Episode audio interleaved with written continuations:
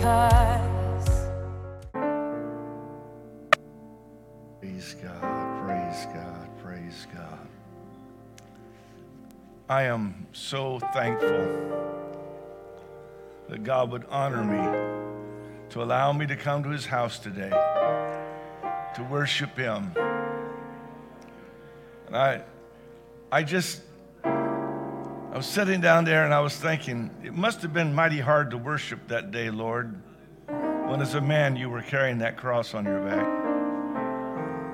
It might have been a little tough worshiping. And I thought, you know, I am so blessed. I am so blessed. And we'll get through all these situations. God is with us. When you see me wearing a mask, it's not because I'm trying to protect myself, it's only because I'm trying to protect you. I believe that God is with us, and I have no doubt that God is able to do all things. Praise God that He's gracious and kind, slow to anger, and of great mercy. And we have such a wonderful family of God. I appreciate all of you so very much, and thank you for all that you do for the kingdom of God. I just want to uh, make a, a mention, first of all, that some of you may not be aware we have something called One Call Now. Some of you are aware, and you're, you get a call periodically from the pastor uh, about whatever. But uh, Brother Chris is standing in the back, and if you'd like to be on that list and you're not getting our one call now, which is a I make one call and it goes to everybody. Uh, so if you'd like to be on that and you're not on that, if you'd write down your name and phone number you'd like to have listed, Brother Chris will make sure it gets entered into the program. Okay, so just so you know, and I try to use that as sparingly as possible so that you're not getting all kinds of calls from me. So thank you in advance. And also, I want to say how thankful I am for the new door that's in the process of being installed. So good. Brother Ferris ordered the door, and Brother Chris and and Brother Dunn uh, came over and started working on getting it installed yesterday. And just a few more days, I think they'll be done. So we thank the Lord for that. We had to get a few more parts. So thank you. We'll be glad to have that back in business. How many was thankful for the nice, nice weather we had yesterday? I don't know if it's correct to call it Indian summer anymore, but that's what I used to call it. So if that offends you, uh, forgive me. But I think we're having a nice Indian summer right now, and we thank God for that.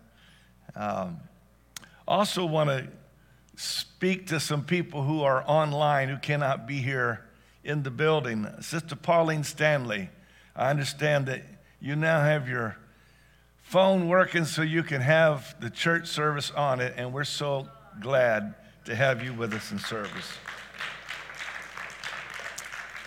Sister Betty Kittredge, I understand that you're watching the service also from uh, the senior citizens home, and we're very happy to have you with us today. I always call Sister Betty Sister Sunshine. Brother Lloyd, who is not able to be with us today, but he's in uh, um, in town. And we want to say, Praise the Lord, Brother Lloyd, Sister Caroline, and uh, all the others from the chateau. Also, Brother and Sister Ferris are not able to be with us today. Sister Ferris is uh, recovering from major surgery, and I'm happy to say that she's turned a corner and she's getting better, and the Lord is blessing. Also, also want to say thank you to Sister Shannon Powell that's here at the home of the Ferrises taking care of her mom and helping her dad. That's mighty fine of you, Sister Shannon. We're happy to have you in Augusta. Brother Dan Fortin just uh, came through some situations, and I understand that he may even be home right now. I'm not sure if he's home or at the uh, main uh, General Hospital in uh, Maine Medical Center in Portland. But Brother Dan, we love you. All of our family members who are watching and worshiping with us, and all of you that are here today. And my goodness, what's going on with Sister Lucille? Did God? God did a miracle.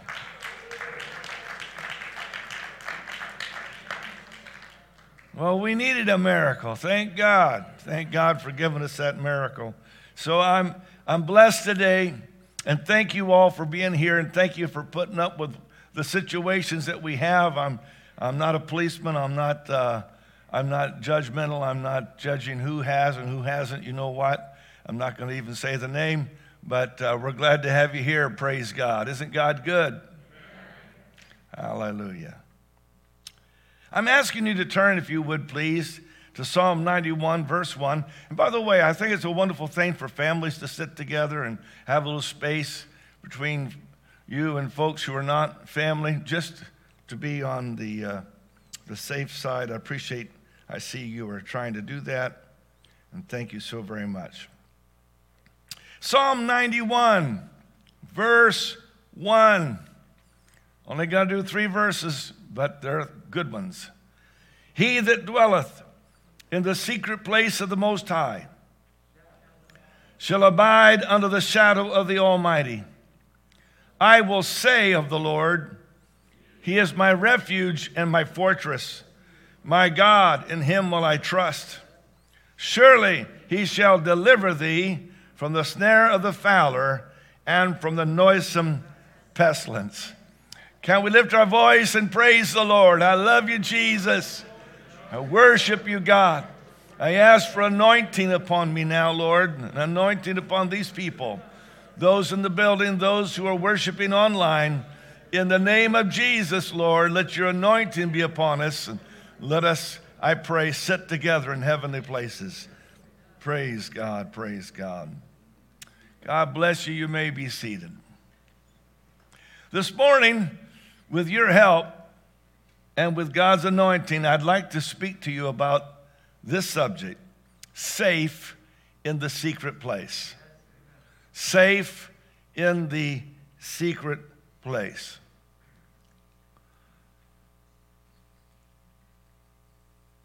Your peace register, your joy meter, will largely be dictated by whether you're trusting the Lord or not. You're going to get anxious if you're not trusting the Lord.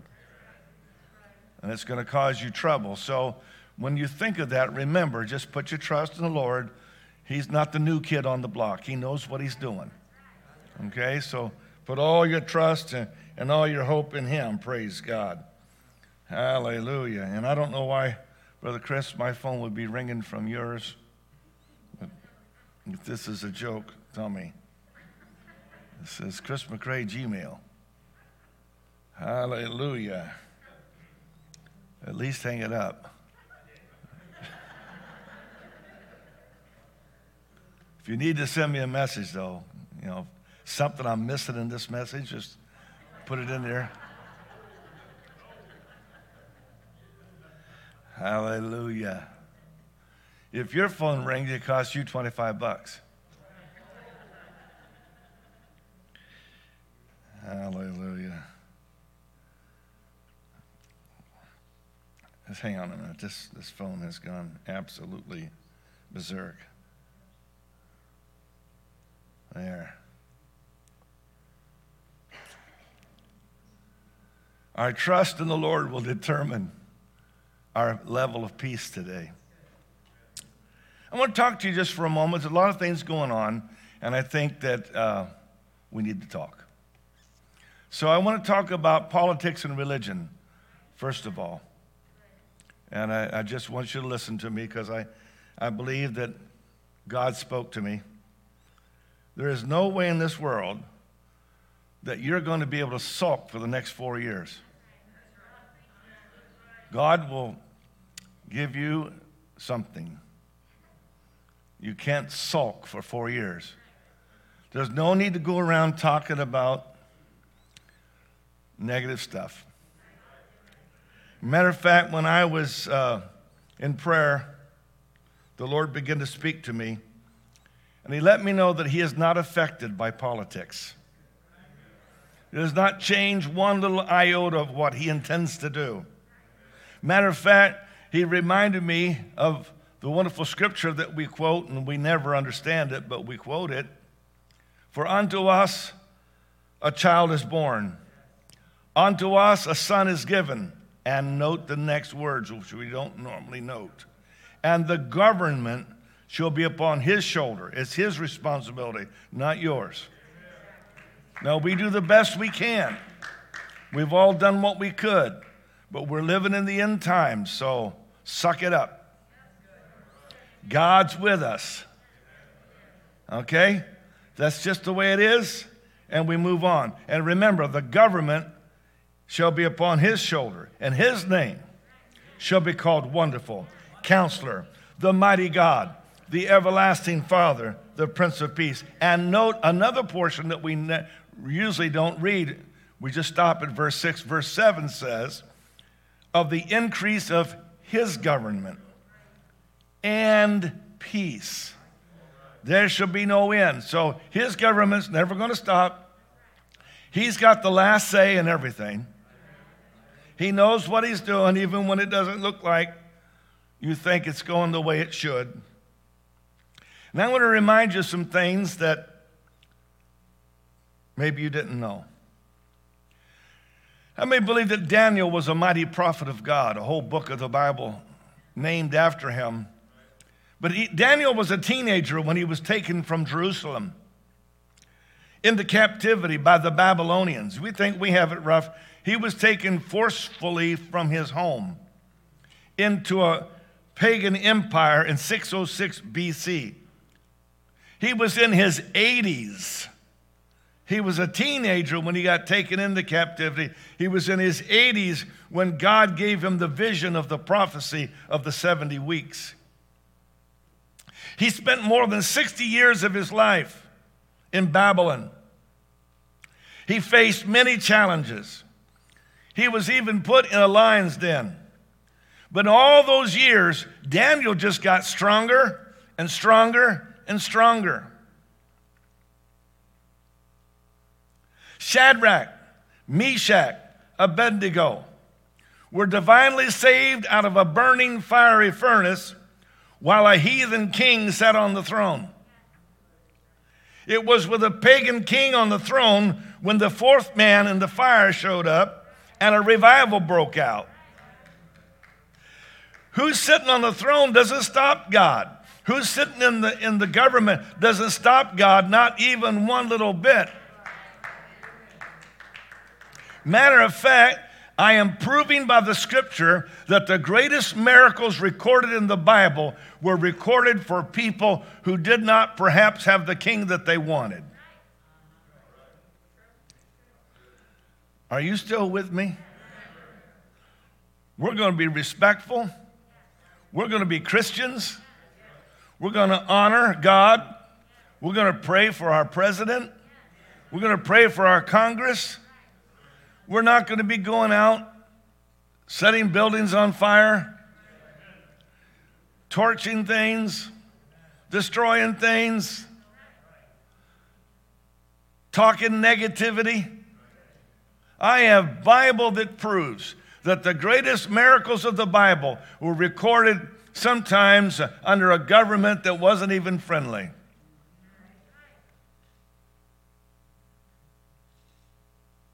Nebuchadnezzar spake after Shadrach, Meshach, and Abednego were brought out of the fire furnace, and he said, Blessed be the God of Shadrach, Meshach, and Abednego. When you're praying for a revival, you don't know how God's going to bring it.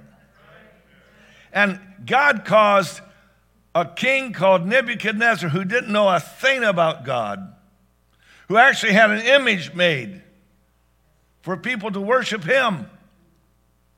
And God turned that guy so far around that Nebuchadnezzar said, Blessed be the God of Shadrach, Meshach, and Abednego, who has sent his angel and delivered his servants that trusted in him, and have changed the king's word, and yielded their bodies that they might not serve nor worship any God except their own God. Therefore, I make a decree that every people, nation, and language which speak anything amiss against the God of Shadrach, Meshach, and Abednego shall be cut in pieces, and their houses shall be made a dunghill, because there is no other God that can deliver after this sort. Then the king promoted Shadrach, Meshach, and Abednego in the province of Babylon. So I know it was a terrible thing when they got dragged away into captivity, but God said, Don't worry, this is not going to stop me. I'm going to promote you. Esther and Mordecai lived during the reign of the Persian king Ahasuerus.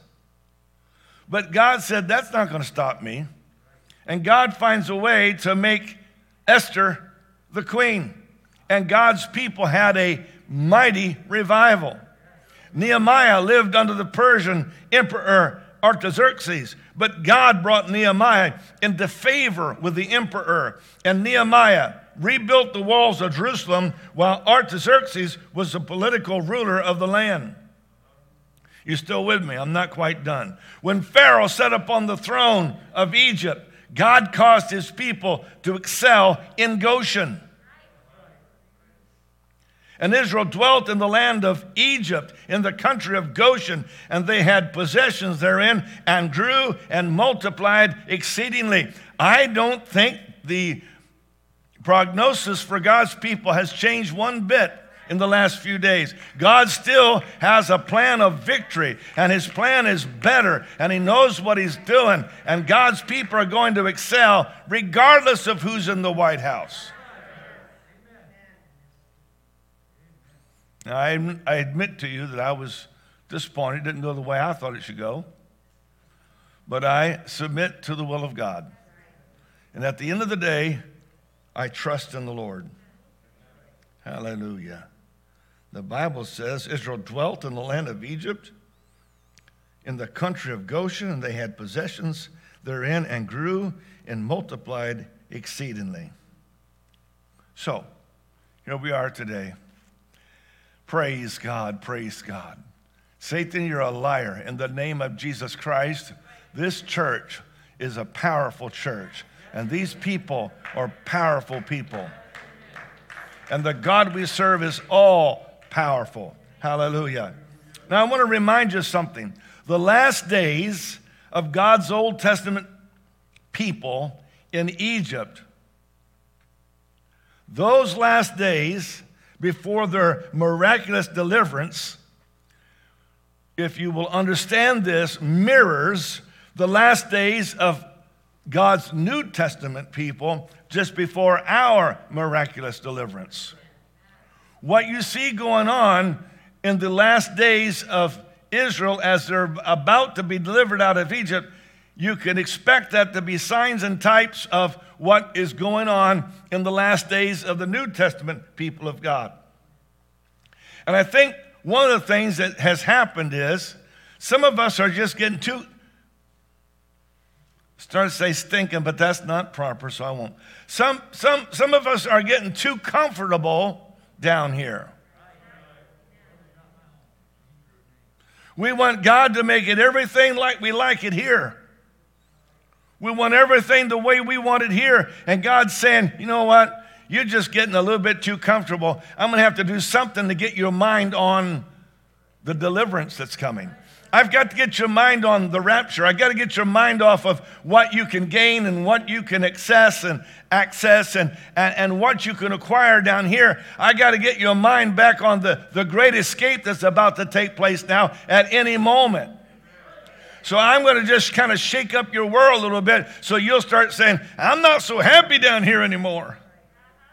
I'm not as pleased as I was before. I'm not as happy. And God said, That's good because I want you to start getting ready for the deliverance, uh, the rapture.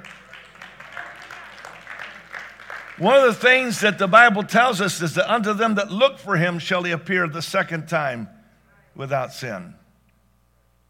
Praise God. Hallelujah. In the name of Jesus. God may be trying to get us to shift our priorities from things of this world to the coming of the Lord. Praise God.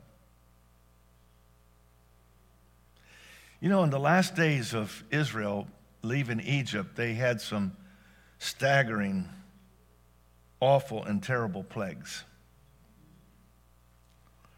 But I want to point out something to you in the mighty name of Jesus. On the plague of the flies, in Exodus 8 22, God said, And I will sever in that day the land of Goshen, in which my people dwell, that no swarms of flies shall be there. To the end that thou mayest know that I am the Lord in the midst of the earth, and I will put a division between my people and thy people Tomorrow shall this sign be. I want you to notice what God did. God said, I will sever in that day the land of Goshen into which my people dwell. I'm going to put a division between my people and thy people. Yes, there's going to be plagues, but, but I'm going to put a division between my people and thy people. I want you to notice in the fifth plague, it mentions that there was sores that came upon the cattle. It affected their money it affected their food supply. But I want you to notice what God said, what the Word of God says, last part of that verse 6 of chapter 9. And all the cattle of Egypt died, but the cattle of the children of Israel died not one. In other words, you shouldn't be surprised that things are happening right now. But God says the key to your deliverance is walk with God. Dwell with the Lord. Serve the Lord. It's going to be more and more rewarding to be a child of God than any other time in history. People are going to begin to say, I don't know why it is, but those people are blessed. I need to find out why they are blessed. The seventh plague in the nation of Egypt, just before God delivered his people, was a plague of thunder and very large hail and fire running along the ground, destroying everything in its path crops, man, and beast.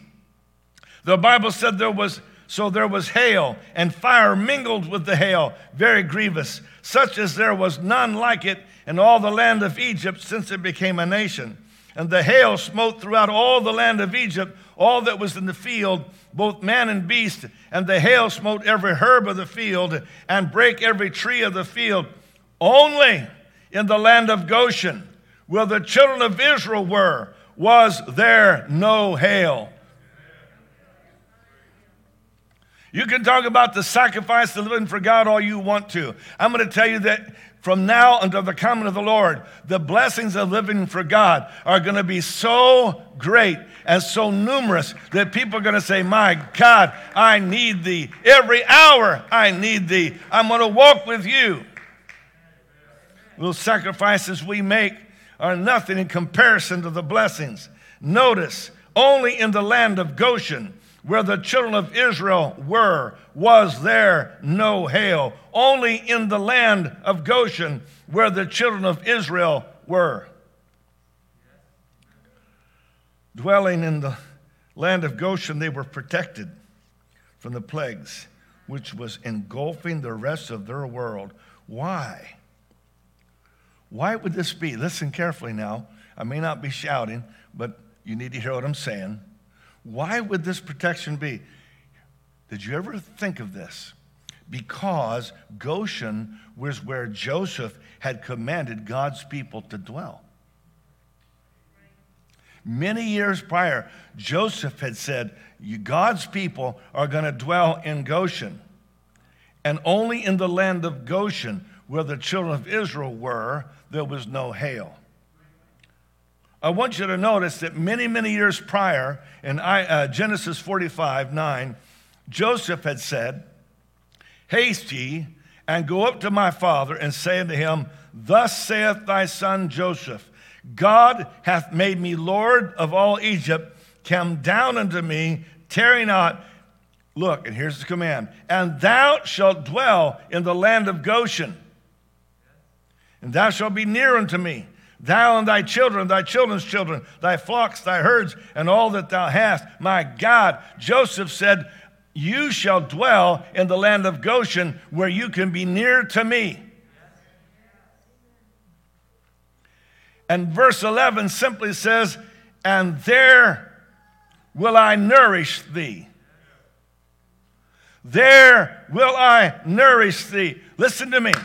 The promise of nourishing, the promise of food necessary for growth, the promise of health and good condition was connected to and contingent upon the people of God being, being living, dwelling where God told them. If they had not been in the land of Goshen, they would have got the same plagues that everybody else got. But God said, I want you in the land of Goshen. And because you're going to be in the land of Goshen, I will protect you, and there will I nourish you. I want you close to me, Joseph said.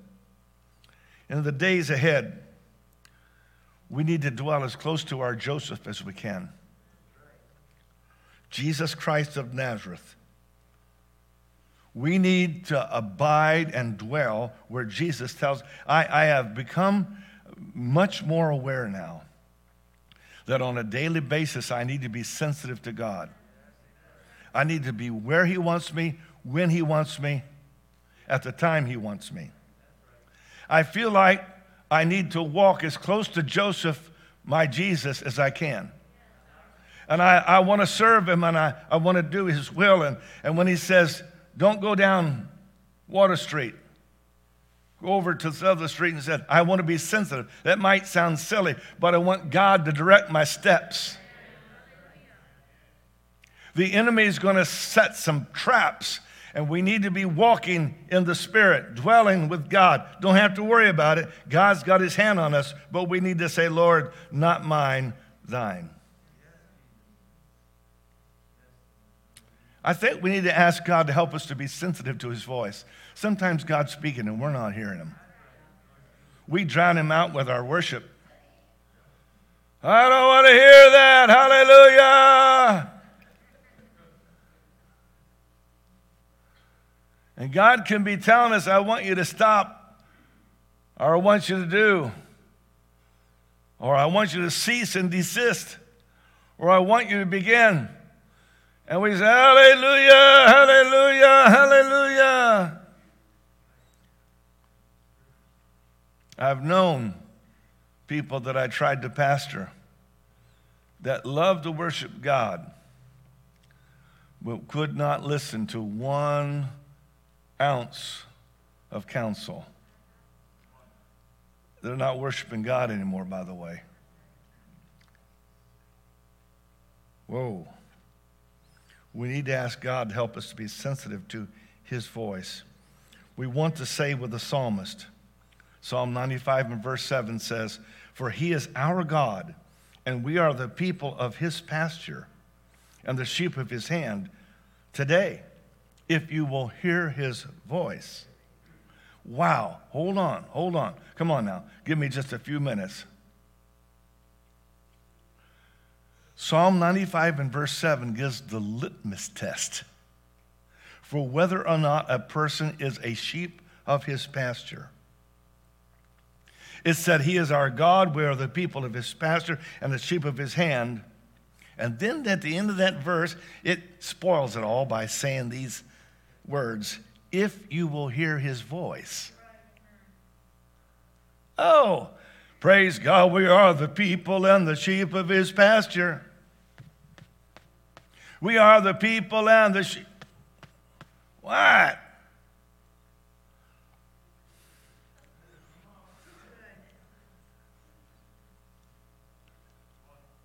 I don't hardly believe that.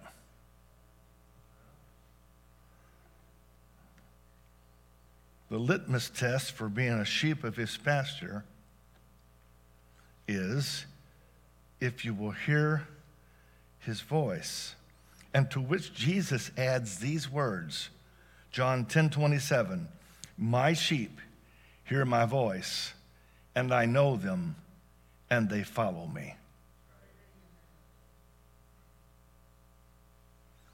The test of being a sheep of his pasture is not how gifted I am. It's not how well I sing. It's not even how much I put in the offering plate. It is my sheep hear my voice, and they will follow me. And that brings me back to my text, and I didn't start over, by the way. I'm just mentioning the text. He that dwelleth in the secret place of the Most High shall abide under the shadow of the Almighty. And I was amazed when I was studying this to find that secret place comes from the Hebrew word sather, and it means a covering. He that dwelleth in the secret place, in the sather, under the covering,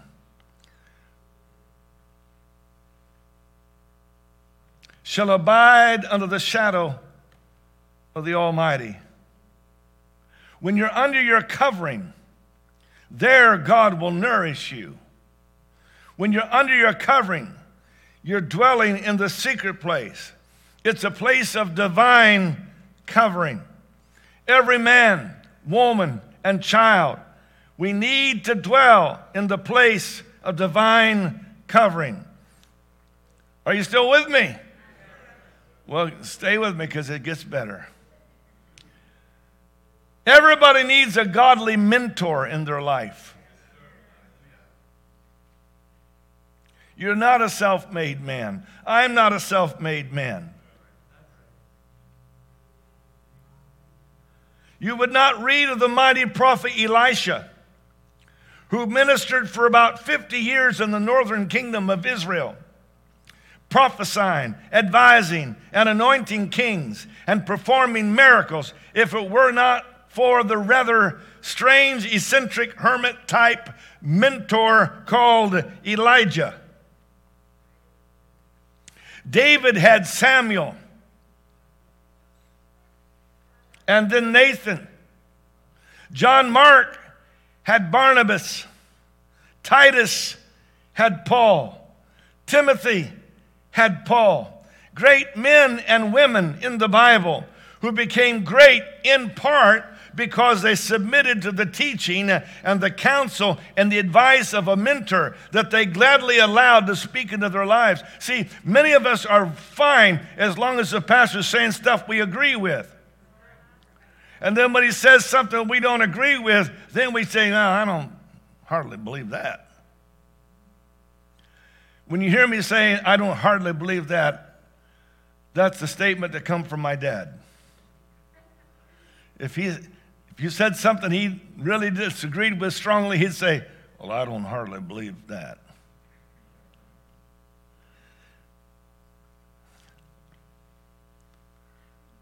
I think from now until the rapture, every one of us need a mentor. Every one of us need a pastor. I think I can safely look out there in the congregation today and tell you that I'm friends with every one of you. I'd like to be your pastor, but a pastor and a friend are two different things. A mentor, a pastor, is somebody that, that you allow to speak into your life. And you believe that God is directing you and guiding you. And, and a friend is somebody that, if you like what he says, great. And if you don't, you say, oh, that's just old Brother Stoops. Great men and women in the Bible who became great, notice without exception, submitted to teaching, counsel, advice of a mentor, and they gladly allowed somebody to speak into their lives. And I think this is not the first time we've heard this recently.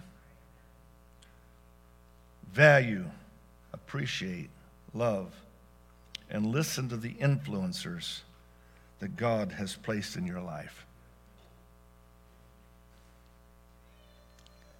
God, I wish, I wish I could illustrate to you how important that is.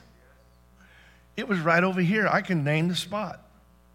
It was right about over here. The couple walked up to me and said what they were planning to do. And I stood there and I listened to them and I said, okay. But this is going to cost you your marriage. Well, who do you think you are?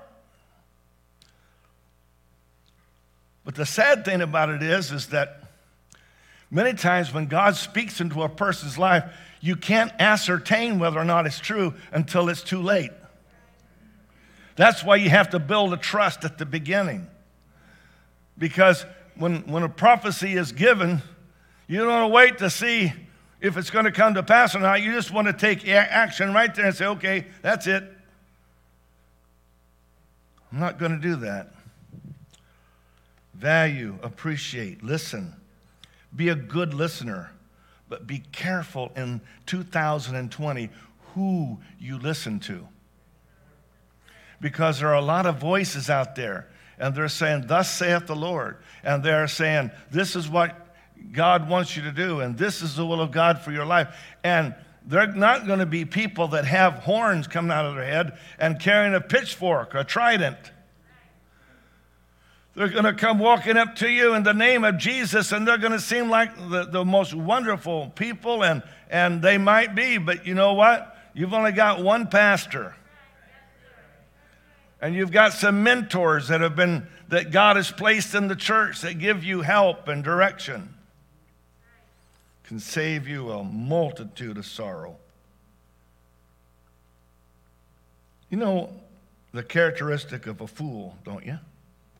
Anybody know what the, the perhaps the main characteristic of a fool?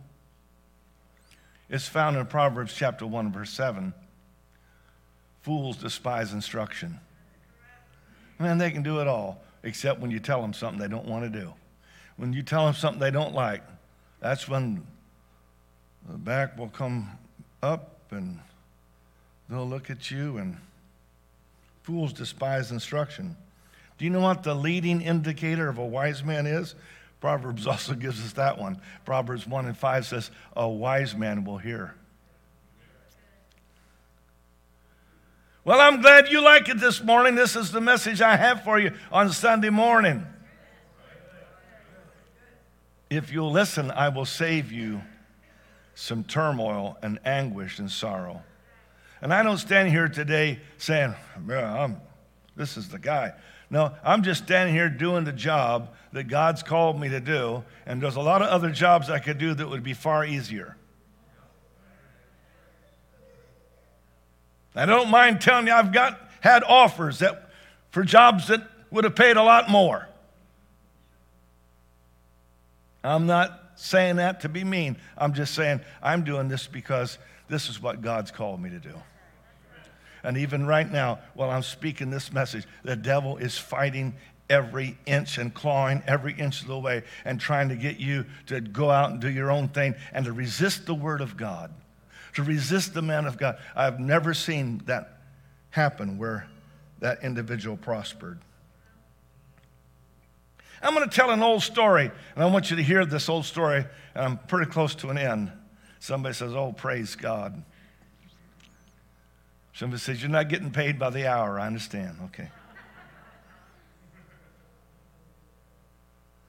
Charles Plumb is a U.S. Naval Academy graduate. Some of you remember me telling this story, but I need to tell it. he served as a jet fighter pilot in Vietnam. He had completed 75 combat missions when he was shot down. Charles Plumb ejected and parachuted into enemy hands, and he spent six years in a Vietnamese prison. By the grace of God, he survived and has given lectures on the many lessons he learned. One day, while Charles was eating at a restaurant with his wife, a man came up and said, you're Charles Plumb. You flew jet fighters in Vietnam from the aircraft carrier Kitty Hawk. You were shot down.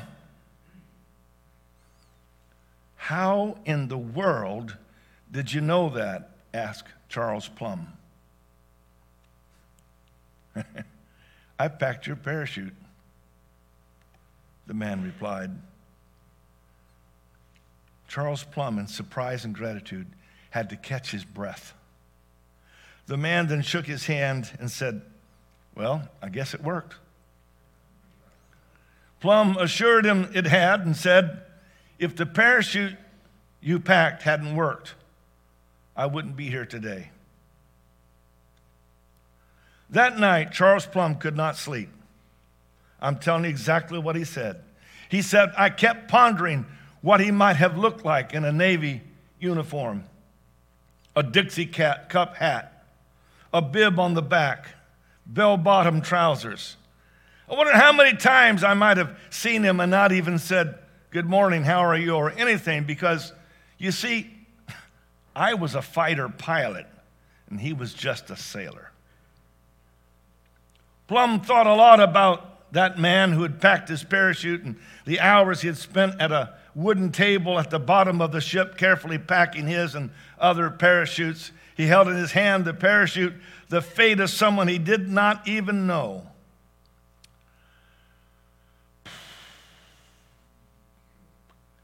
You need to know who's packing your parachute. As we make our way to the rapture, we all need to be in the right place at the right time. And we need a covering. We need our shepherd, Jesus. We need a pastor.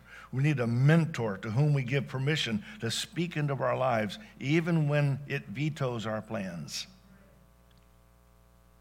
We need to dwell in the secret place of the Most High and abide under the shadow of the Almighty.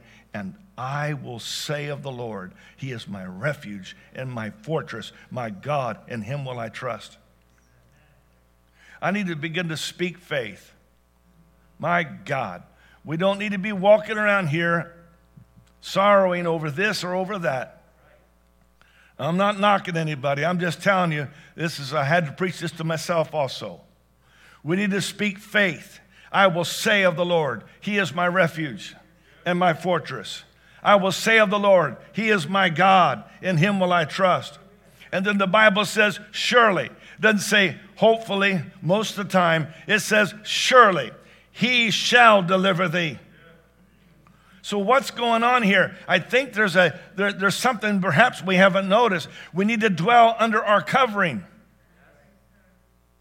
We need to be where God wants us to be, when He wants us to be there, where He wants us to be there. For instance, a little while back, my friend, Brother Cornwell, uh, there was a rally going on in one of our churches, and he had a, a group that was going to go to the rally, and the Lord impressed him. He spoke, picked up the phone, and said, I don't want you going to that rally.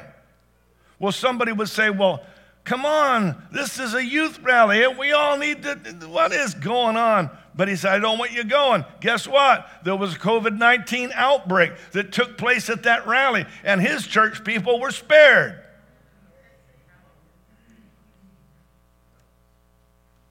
I think as we race toward the rapture, we need to be under our covering. We need to be listening to our mentor. We need to be watching and walking with God, expecting the coming of the Lord. Get our head up out of the sand. Don't spend the next two or three months mourning over what didn't go your way. But in the name of Jesus, remember, you may be Daniel, and God's going to bless you. It doesn't matter who's in the leadership of the nation. Or you may be Shadrach, Meshach, or Abednego, but God's going to bless you. He's going to help you. Or you may be like the children of Israel in the last few days before the Lord took them miraculously through the Red Sea and under the cloud. But God's getting ready to take you miraculously through the clouds. For the Lord Himself shall descend from heaven with a shout, with a trump of the archangel.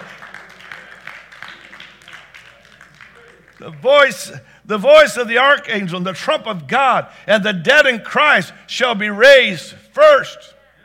Then we which are alive and remain, my God, I want to be in that number. I want to be in that number as the dead are raised and spontaneously the living are caught up right behind them.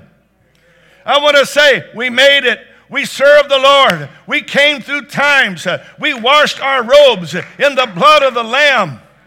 We overcame the devil by the word of our testimony and by the blood of the Lamb. We made it. You, you understand, don't you? We're living in the last few moments before the coming of the Lord, and some of us have been greatly distracted. I want you to realize that it's now time for you to just start packing up spiritually. Jesus is about to come.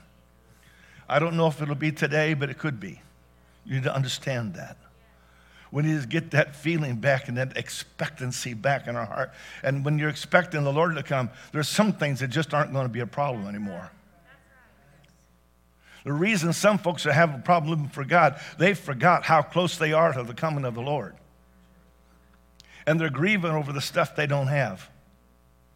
And God says, you know what? I'm just going to I'm just going to pull the floor out from under you for a few minutes here. I got to get your attention. I'm coming, and you need to be ready.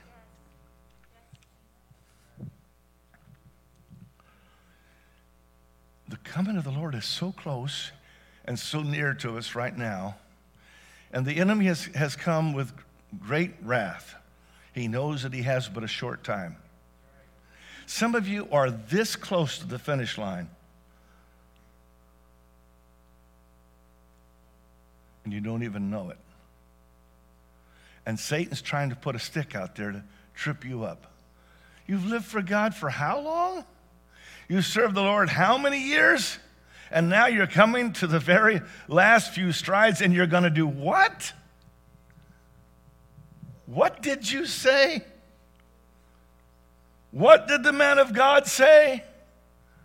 What did the Spirit of the Lord say umpteen times? And you're going to do what? Wait a minute. In the name of Jesus, one thing have I desired of the Lord, and that will I seek after, that I may dwell in the house of the Lord all the days of my life. All the days of my life, to behold the beauty of the Lord and, and to inquire in his temple. For in time of trouble, he shall hide me in his pavilion. That's what I need. In the secret of his tabernacle shall he hide me. He shall set me up upon a rock, and now shall my head be lifted up above my enemies. Hallelujah. Hallelujah. Somebody right now, would you close your eyes with me and would you lift up your voice to the Lord? And would you say, I'm yours? Whatever you want, that's what I want. What you desire, that's what I desire. What you like, that's what I like. And what you hate, that's what I hate. And God, I surrender all to you. I'm preaching to somebody that is just inches away from the finish line. And now the devil's trying to put a stick out and get you to stumble just before you enter into the great reward and you hear the Lord say, Well done thou good and faithful servant. You've been faithful in a few things. Son, look over here. Look what I've prepared for you. It will be worth it all when you see Jesus. Our trials will seem so small. Don't let the things of this world become so important to you that you forget where you are in time. You forget where you are, and where you are right now is just this far from the coming of Jesus Christ. Two days ago, I got a message from my brother. He said, Tell mom, I prayed through this morning.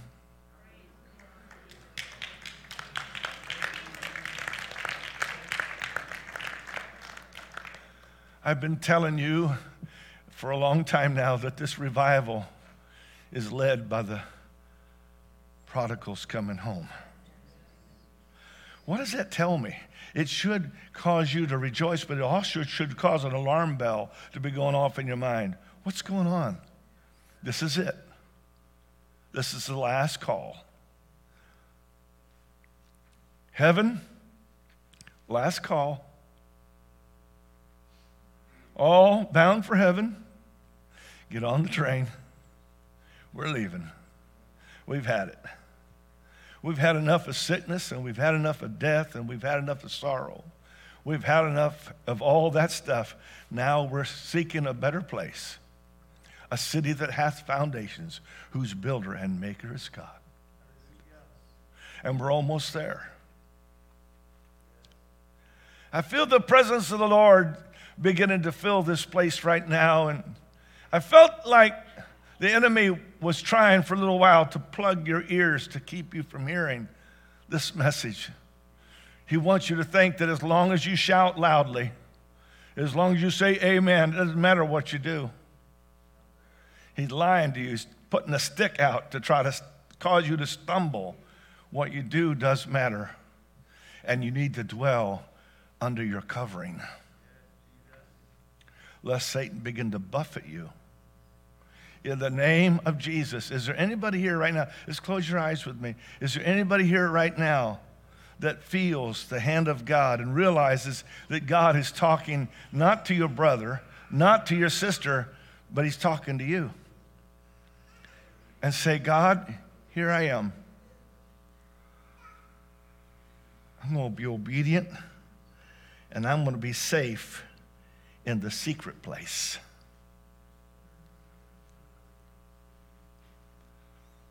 I've lived for God for many years. And I want to stay living for God until the rapture. I want to be ready when the trumpet sounds. How about you? Would you bow your head with me, please?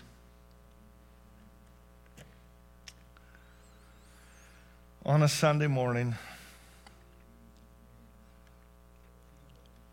devil's trying to distract you and irritate you aggravate you, put you to sleep. Little things like masks, use that as a way to get your eyes off the target. And here's Pastor trying to talk to you today. The Spirit of God reaching for somebody. And how long has it been since you said, Lord, I want to be in your perfect will. I want to do your will, God, and I won't take one step out of your will. I want to live for you and serve you all the days of my life. Hallelujah. Here I am, Jesus. There's somebody here today that at one time you had a real strong walk with God, and God wants to revive that. He wants to revive the walk with God that you had.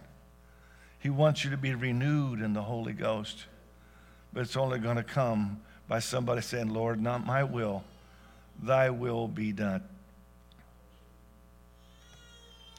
I'm just going to wait on the Lord for a moment. I feel the presence of the Lord. God, I'm thankful for your goodness, thankful for your mercy. Thank you, Lord, for your grace and your kindness, Lord. We love you. We worship you, Lord Jesus. Hallelujah. Have thine own way, Lord have thine own way. Hallelujah.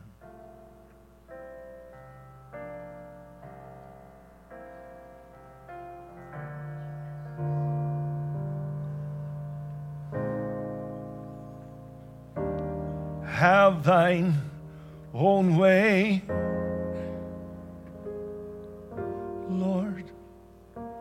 Have thine own way. Thou art the potter.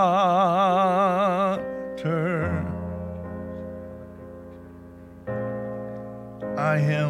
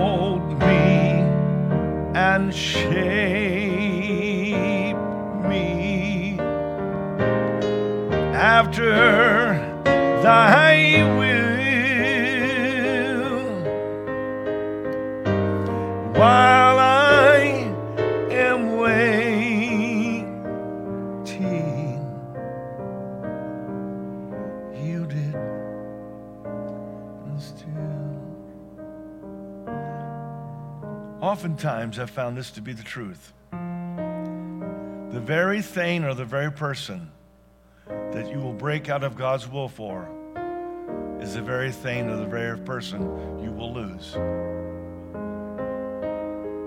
It's an old trick. So today, Lord, I'm putting insurance down on my family. And I'm saying, Lord Jesus, your will be done in my life. Father, anything that you don't like, I don't want it. Father, make your will plain. Lord, for you know I'm just a human. Help me to live for you, Jesus. Help me to serve you.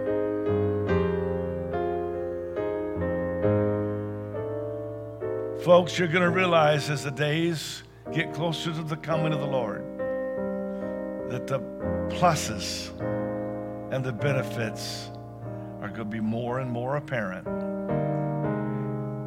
And those that are not living for God, God help them. All I can say is, God help them.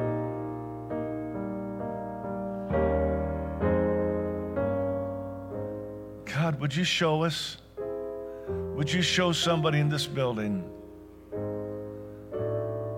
how close your coming is?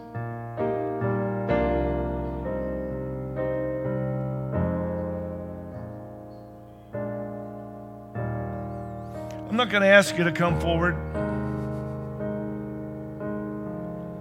but I'm going to ask if somebody would like to stand right where you are. Not everybody, just somebody that oh. wants to say, Lord, I hear you loud and clear. I copy what you're saying. And my answer is affirmative. My answer, Lord, is yes.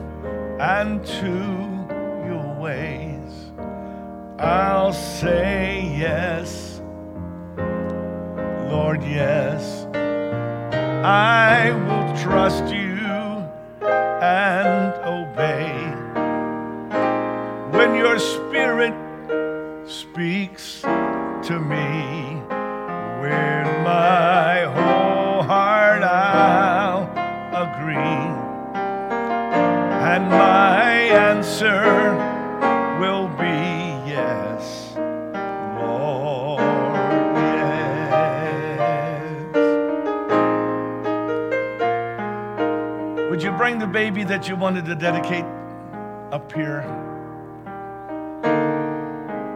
I'll say yes, Lord, yes, to your will and to your way. I'll say yes, Lord, yes. I'm gonna trust you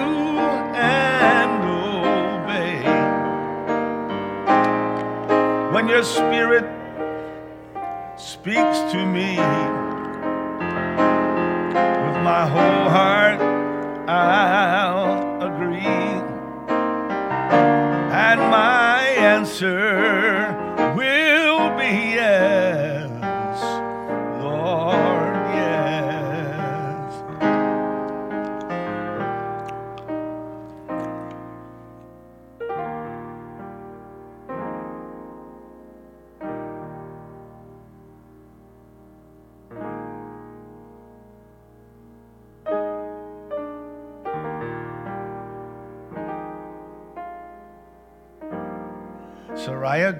Is 11 months, and her parents are bringing her and her grandmother, bringing her to be dedicated to the Lord.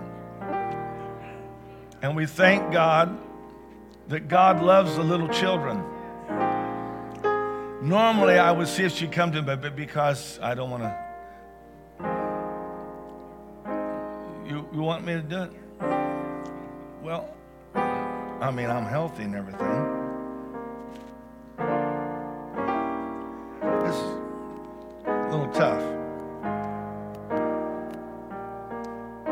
Me hold her? Can I hold you? I said, baby girl. She says, this looks pretty strange to me. Soraya Gordon, she's a beautiful little girl. And she's looking at me like, what in this world? Is this the Lone Ranger? No. It's Pastor. Let's pray the prayer right now. Lord Jesus, we bless little Soraya Gordon as this family brings her, Lord, to dedicate her to you, asking for your protection, asking for your blessing, asking for your mercy upon little Soraya Gordon, asking, oh God, that you would keep her healthy and Lord, that you would cause her to excel in every way, that you would cause her to have a close relationship with you, Lord Jesus. Hallelujah, Lord God. Bless her, Lord Jesus. Let her live to be a very old person if you should delay your coming, and let her be ready for the coming of the Lord. Yes? You're a good girl. Okay. Thank you so much. That's awesome. You're welcome. Okay. Let's pray for the family also. God, in the name of Jesus, we pray for this precious family. That you'd bless them and help them. That your will be done in their lives, Father. Direct their steps and guide their path. I pray in the mighty name of Jesus. Thank you, Lord. Oh, she didn't cry for me. God bless you. Thank you. Let's give them a hand.